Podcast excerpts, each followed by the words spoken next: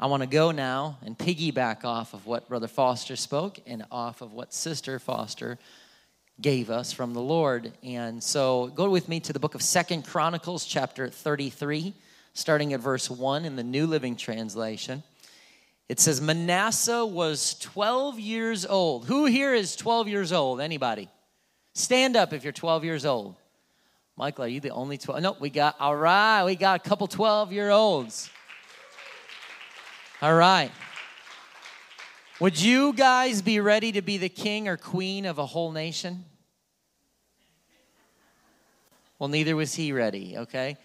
12 years old when he became king, he reigned in Jerusalem 55 years. He did what was evil in the Lord's sight, following the detestable practices of pagan, pagan nations. So he did not lead, he followed. He did not lead, he followed the detestable practices of the pagan nations the Lord had driven out of the land of the Israelites. He rebuilt the pagan shrines his father Hezekiah had broken down. He constructed altars for the images of Baal and set up Asherah poles, and also bowed before all the powers of heavens and worshiped them. He built pagan altars in the temple of the Lord, where the Lord had said, My name will remain forever in Jerusalem. He built these altars for all the powers of the heaven in the courtyards of the Lord's temple. Manasseh also sacrificed his own sons in the fire in the valley of Ben Hinnom. He practiced sorcery, divination, and witchcraft. Brother Foster talked about that. My goodness, it seems like the Lord has a plan for this service. He consulted with mediums and psychics. He did much that was evil in the Lord's sight. And arousing his anger. Manasseh even took a carved idol and he had made it and set it up in God's temple, the very place where God had told David and his son Solomon, My name will be honored forever in this temple in Jerusalem, the city I have chosen from among all the tribes of Israel. If the Israelites will be careful to obey my commands, all the laws, decrees, and regulations given through Moses, I will not send them into exile from this land that I set aside for your ancestors. But Manasseh led the people of Judah and Jerusalem to do even more evil.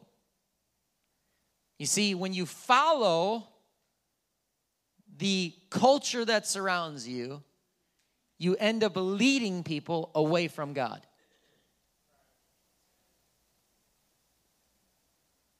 But when you follow God, you end up leading people to the Lord and away from culture. But yet, we live in this world where we so desperately sometimes want to fit in with culture. But God has called us to live countercultural.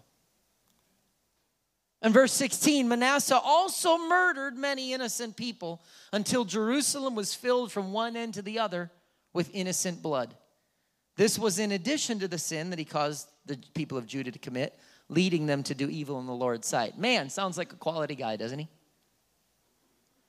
Doesn't he?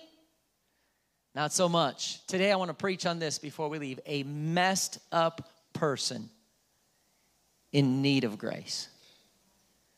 A messed up person in need of grace. Manasseh was the 13th king of Judah before that southern kingdom of Judah was destroyed in 586 BC. He was raised by a godly king named Hezekiah. And we find that out reading our opening passage.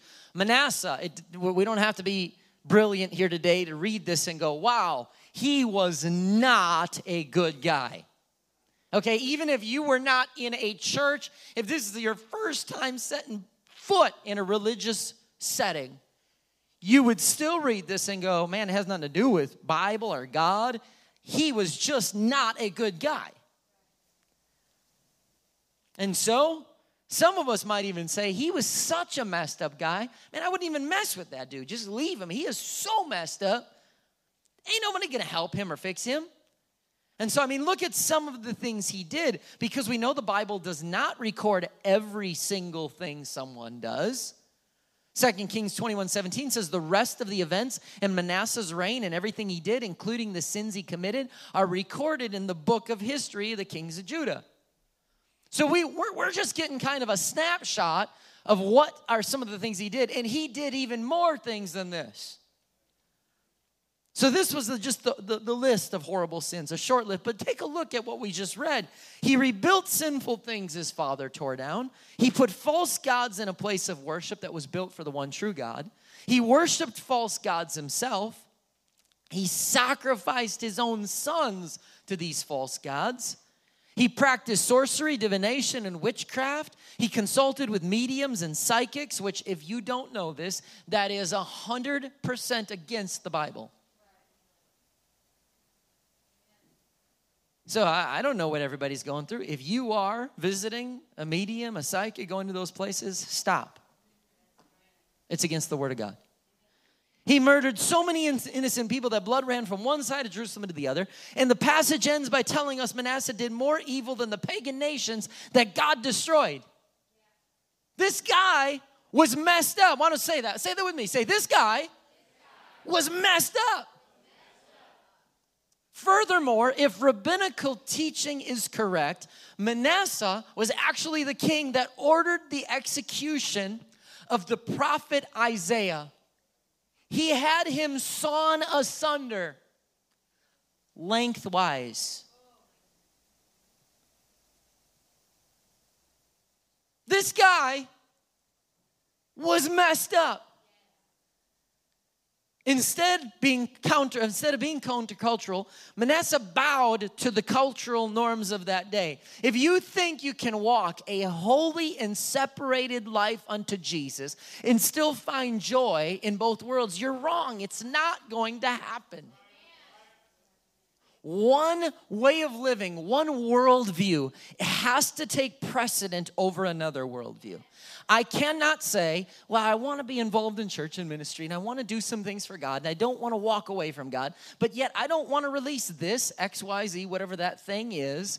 I always say, if you want to test where your heart is at, when the preacher starts preaching a message about whatever it is, any topic in the world, what topic gets you to go, oh, I checked out. I'm already irritated. What already gets you tense? What what kind of makes your spirit feel a little ugly, a little angry? Like I ain't get. I hope you don't go there because I'm not doing that. That is probably the thing that you need to do. Because nothing in our lives should be off limits to the Word of God to prick our heart. And so somehow we cannot fit in with culture. Manasseh was so messed up. He didn't just sin greatly against God himself, but he also led an entire nation away from God. And he disrespected his heritage by building things back up that his daddy had torn down. The kingdom of Judah had experienced righteousness under his father Hezekiah. Manasseh's reign began when he was just a boy, 12 years old, and he immediately begins down a path of wickedness. We do not know why. We don't know who influenced him. We don't know why he chose to go the opposite way of his father. But the whole entire nation paid a price for what he did. And his family pays the price. Parents, if you're here, the decisions that you make are not only going to influence your life, they are going to influence, whether you realize it or not, your great grandchildren.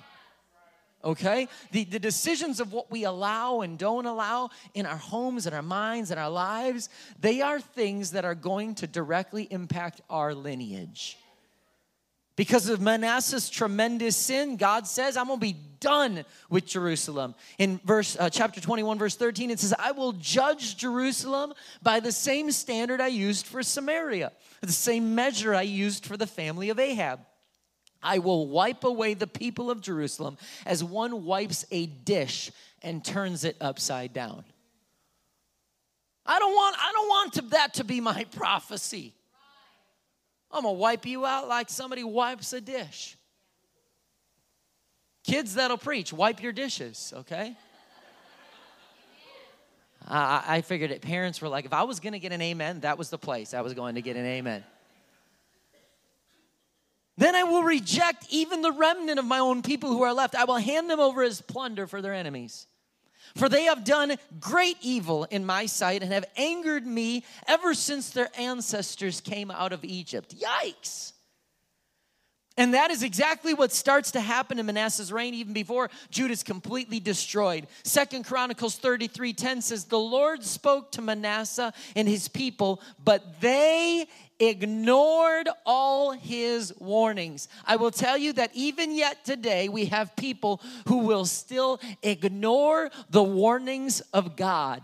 And I will even say this in this setting, right here, this message, me speaking in this microphone at this time, if you're watching online, if you're sitting on these pews, even this itself is another warning unto you about God's love, but also His expectation, His desire for you. As we wrap up this message in just a little while, there's going to be an invitation for you to respond to what God just said. Now, you can come to an altar, you can stand, bow a knee, repent of your sins, get baptized in His name, receive His Spirit. You can make changes in your life, or because of the beauty of this incredible free country that I love and that we live in, you can say, Interesting, I'm leaving. I'm not doing anything with what you just said. I just came because I always come on Sundays. And that's your choice. But we all make daily decisions as to whether or not I will today, on this day, align my life with God's plan and His principles, or I'm gonna say, forget it, not interested. I'm not doing it. Maybe someday, but not today. I recently spoke to someone who had never been baptized in Jesus' name, and I saw that God was wanting to do something. I said, Man, I would love to baptize you. And he looked at me and said, I'm just not ready. I said, Okay, because that is his choice. But that was a, a direct decision to reject what God was offering at that moment. And so they ignored the warnings, and the Lord sent the commanders of the Assyrian armies, and they took Manasseh prisoner. What'd they do when they took him prisoner? They put a ring through his nose bound him in bronze chains and led him to Babylon. The Assyrian, they, they captured him, put a ring in his nose to show that he was now in bondage. I'll just digress for a minute and say today, people will put a ring in their nose for fashion. Biblically, that was a sign of bondage. Matter of fact, I'll even go a step further. I believe it's Exodus 21 Brother Jim, I'm going to throw it at you on the fly. New Living Translation, Exodus 21 16. This is, I'm catching them off guard, so I'll give them a second. But I want you to see that when someone was a slave, the people of God, the Lord would say every seven years, you would release your slaves. They could not stay slaves and servants to you forever and ever and ever. So at the end of seven years, you would be released. But every once in a while, let's go to verse, I, th- I think it's I think it's 16. Go uh, point a place of refuge or the slayer can run for safety. Keep going, 21, 16. And so what would happen is the people of God, that the, the servants at seven years, they could choose, I get to leave. But every once in a while, the, the, the, the, the slave owner, the servant owner, they, they treated them so well that they would say, No, I don't want to leave. I want to stay and continue to serve you. So, what was the sign that you were willingly submitting to that person's leadership and staying in bondage? They would say, whether they were uh, caught, their victims already sold them slaves. Man, maybe it's not right. Um, let me see here. I'll look it up myself here.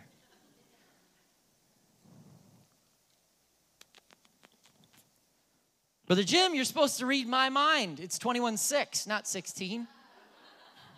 Come on, Brother Jim. I'm going to blame you for this. 21 6. If he does this, his master must present him before God, and his master take him to the door on a doorpost and publicly would pierce his ear with an awl, and that person would remain a slave forever. So, in, the, in Old Testament Bible times, the signs of bondage was putting an earring or a, a ring through your, your nose or piercing your ear and putting something in your ear.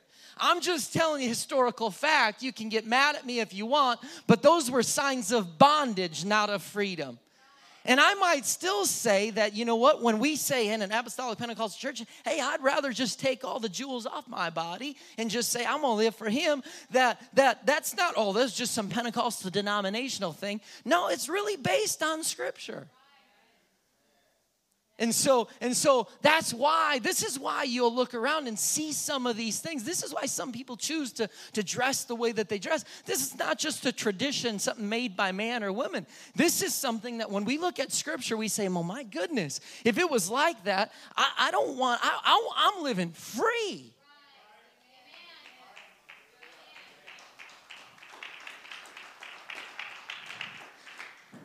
I'm safe as long as I stick to the Bible, right? But something happened to Manasseh when he was exiled. This guy who was so messed up, the guy sacrificing his kids, worshiping false gods, walking away from everything his daddy taught him to stand for. And it's sad that sometimes when we wait, we wait until we are in, a, in such a lonely place a place where we don't know what else to do before we do something about the spiritual climate of our lives.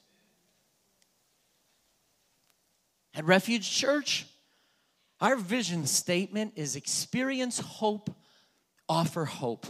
And this is important as we aim to minister, love, reach, and, and, and, minister to a lost and a dying world. A world that, in many cases, is void of hope. People feel hopeless for marriage, family, finance, career, health, for their own salvation. You or even me, we will hear things like, You don't have to, you don't know what I've done. I've a checkered past. If I came to church, the ceiling would split wide open. Anybody ever had a friend say that to you? Maybe you said it yourself. And if you did, we're doing all right. My life is messed up, and I know our lives can get messed up really, really fast. We can get way off track, and I know Tim doesn't like that phrase. When you work in the railroad, you don't like the phrase way off track. But in my understanding is you don't have to be missing a mile long section of a railroad to get off track. It just takes one little piece. And I've seen a lot of good friends that took out one little piece that they said was just a little piece. And today they are way off track. Because why? We cling to this. We know what we believe. We love it. Sin, sin leaves us in a destructive path. But when I read about a guy who worshiped false gods, sacrificed his son, went to witchcraft and, and sorcery, I go, well, man, my life ain't that, it ain't that bad. It's not that messed up. But God didn't call me to compare myself to Him. He called me to compare myself to Jesus Christ. And so, no matter how small my sin is, I desperately need a Savior. I desperately need someone to pay the price for my salvation. But if you're one that feels like your sin is too big, because sometimes we have to preach to both people. I deal with people that say, well, I'm a pretty good person. I Ain't no really no sin in my life. No matter how small your sin is, you need a Savior, and so do I. But then I got on the flip side, other people saying, no, no, my sin is so huge. You don't understand where I've been, what I've gone through. My life is so messed up, there ain't no hope for it. And I want you to know God doesn't just give up on people who are messed up people in need of grace.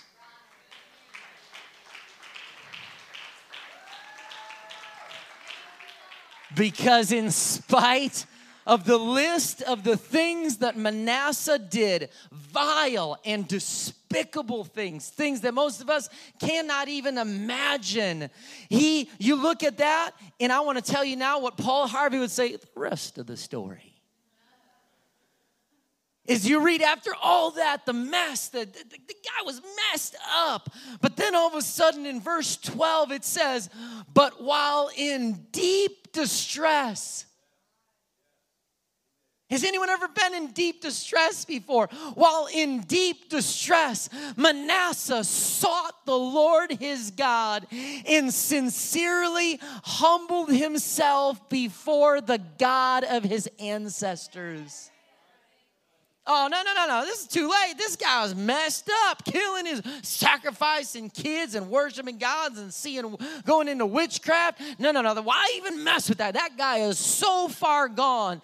But all of a sudden we read this and I go, you know, maybe it's possible that we're never too far gone. Maybe it's possible that we can never get to a place where we're so far out there that God just can't reach us.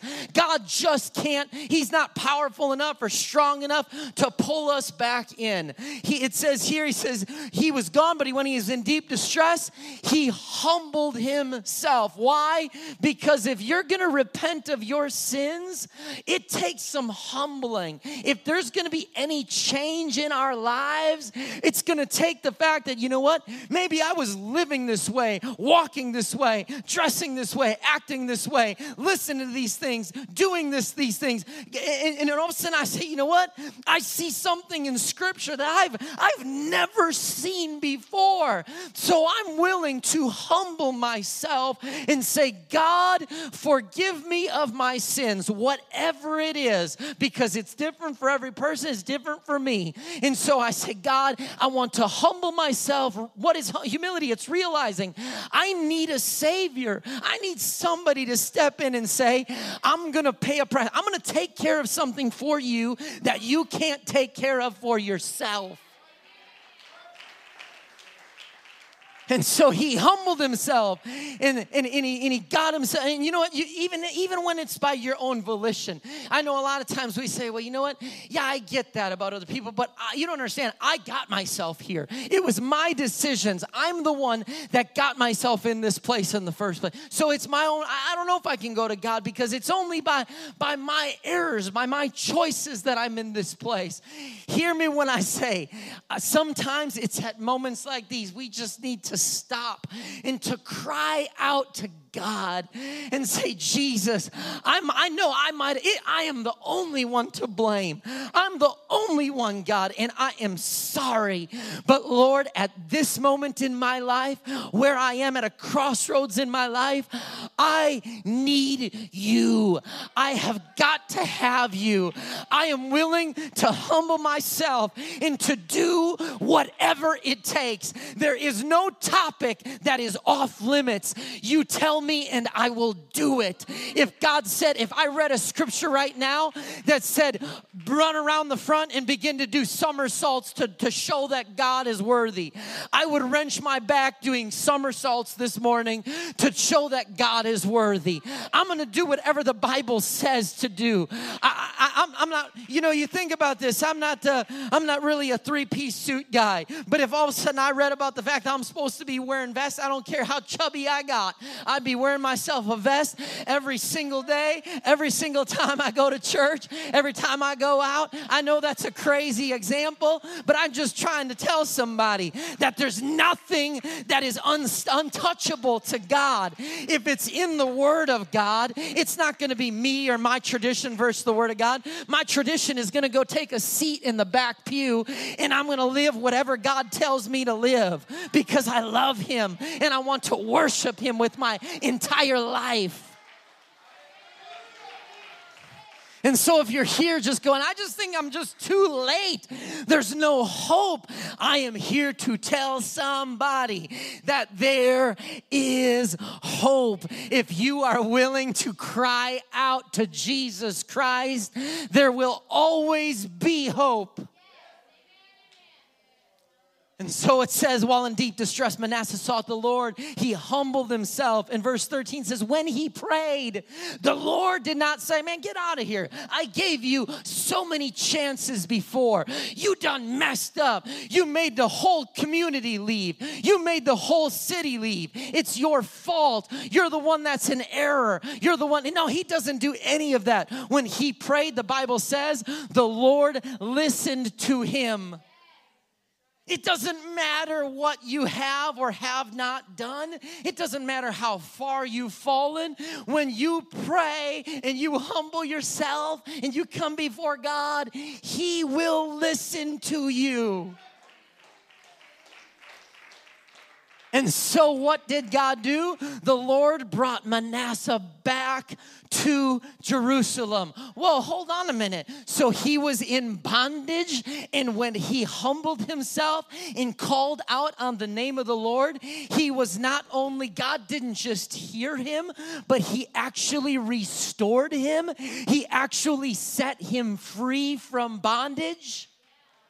If you're here today and you feel stuck, that you're just, you're in bound to something, someone, whatever it is you're going through, God has the power that when you humble yourself, you raise those hands and cry out to Him, He won't just hear you, He will set you free. He'll restore you back into the original plan that He had for you. A guy that messed up just needed to cry out to Jesus and he wouldn't just forgive him but restore him? Yep, absolutely. Just like the prodigal in the New Testament, we won't read the whole story, but that prodigal who comes home and says, Daddy, I messed up. I let you down. I did a lot of things I never should have done, but I'm just asking, let me come back in the house. I'll be a servant. I don't even have to be a son. I just need to be a servant. That daddy probably looked at him like he had lost his mind. He said, Ain't no chance. Go get the ring that in, that shows the power.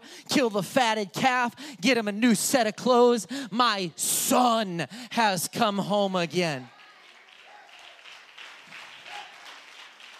The prodigal son had also walked away from what daddy had taught him like like we read about with Hezekiah and his son here. And he wasted his inheritance. He wasted part of his life. He fell into sin. He let society influence him instead of living countercultural. But when he cried out for his dad when he humbled himself and came home and said I tried to do things my way and it did not work out. And that's why it's sometimes difficult for a backslider to come back home because there is a humility that says hey messed up. I I tried to do some things my own way and they didn't work out. So now I'm back to try and just get some things right. Now I, I pray to God that the church culture, especially this church or any church, that the culture is such that it doesn't make it difficult for a backslider to come back. That when a backslider walks back in the door, that the church is not there saying, Well, why'd you leave in the first place? Well, what's wrong with you? knew better. You were raised in this. That better never be the case at Refuge Church. We better be just like the Father that meets him at the door and says, Come here. I want to embrace you. I am so happy to see you. You're still a family member of mine. That has never changed before. Come on and sit by me. Let's go eat dinner together. Let's worship together.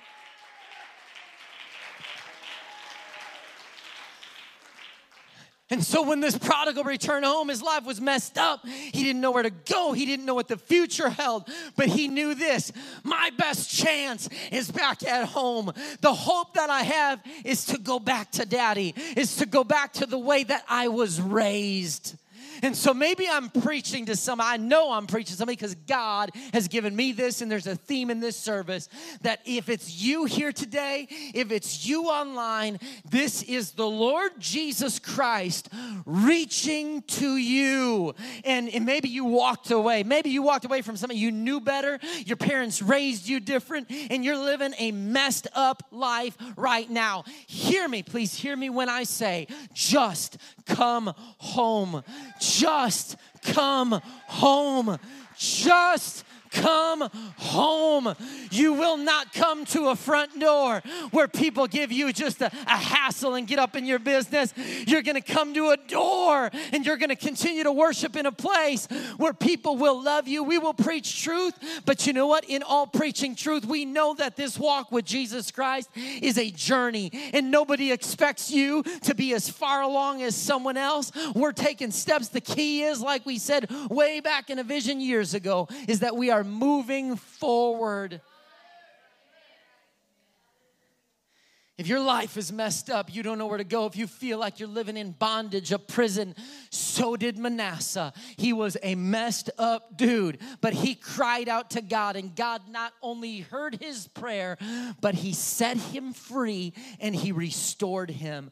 Messiah, Manasseh, he didn't deserve this, he didn't earn this. That's like that song that's out right now. I don't deserve it, I didn't earn it, still you give yourself away. We, we, don't, we don't deserve this. We didn't earn this. It was only by the grace of God. So, if you don't already know this, let me tell you something. You have hope. You know what hope is called? It's called the grace of God.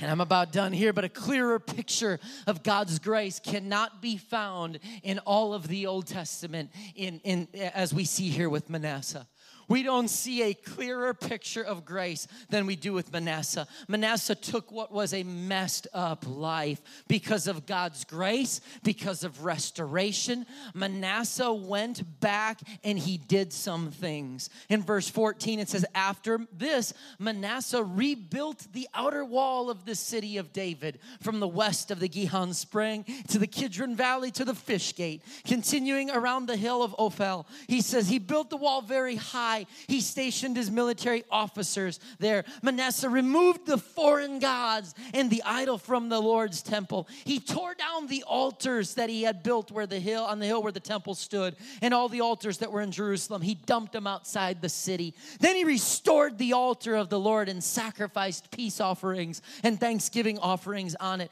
He also encouraged the people of Judah to worship the Lord, the God of Israel. Oh, why don't you stand to your feet today? Sure, sure, you might have messed up. You might be living a messed up life right now. You might feel like you're just in an absolute tailspin and you're just trying to grab the controls and you're and you're just going out of control. But what's keeping you from humbling yourself? From calling out to Jesus Christ, from going back and seeing some of the things that you've actually built against the Lord and tearing those things down. For true restoration to take place, God doesn't want to just restore you, but He wants you to tear some. That, that's the thing is when we walk with God, it's called consecration. God sometimes calls you to tear some things down that you've allowed yourself to build up over several years. It's time to tear them down. And then to replace those things, because that's the key. You can't, when you're trying to live from, for God and walk away from sin, you can't just tear a bunch of things down and not replace them with something else. And so he tore those things down and he built up things that what God had called for. So we're not just here to preach all the rules of this church, the rules of this, the rules of no, it's consecration, sanctification. I want to tear some things down and replace those things with something else. Because it's not just what I'm separated from, it's what I'm separated unto. You're a messed up person in need of grace. So am I. So am I. But what keeps you right now from finding a place at an altar? If you're watching online, what keeps you right now from pulling over that car, from stopping, if you're listening in your bedroom, your living room, and saying, My God, help me. Jesus, forgive me. I humble myself. I come before you knowing I need you. God, forgive me. I need you. Because repentance cannot come without humility.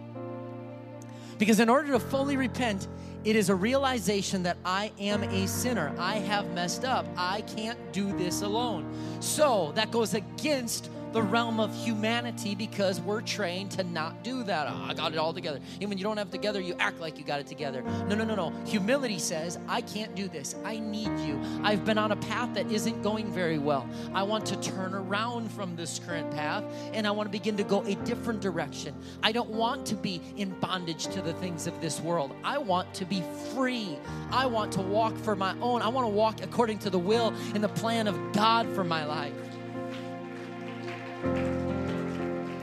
Oh, you might be able to relate a little bit to Manasseh. Maybe not in all the vile things, but I'll just tell you if this guy can find grace freedom and restoration. There is nothing in your life that has gotten you where you're so far gone that God just can't reach you anymore. He just he, he just can't hear your prayers anymore. Just because you don't feel like he doesn't hear your prayer, that doesn't that is not the case.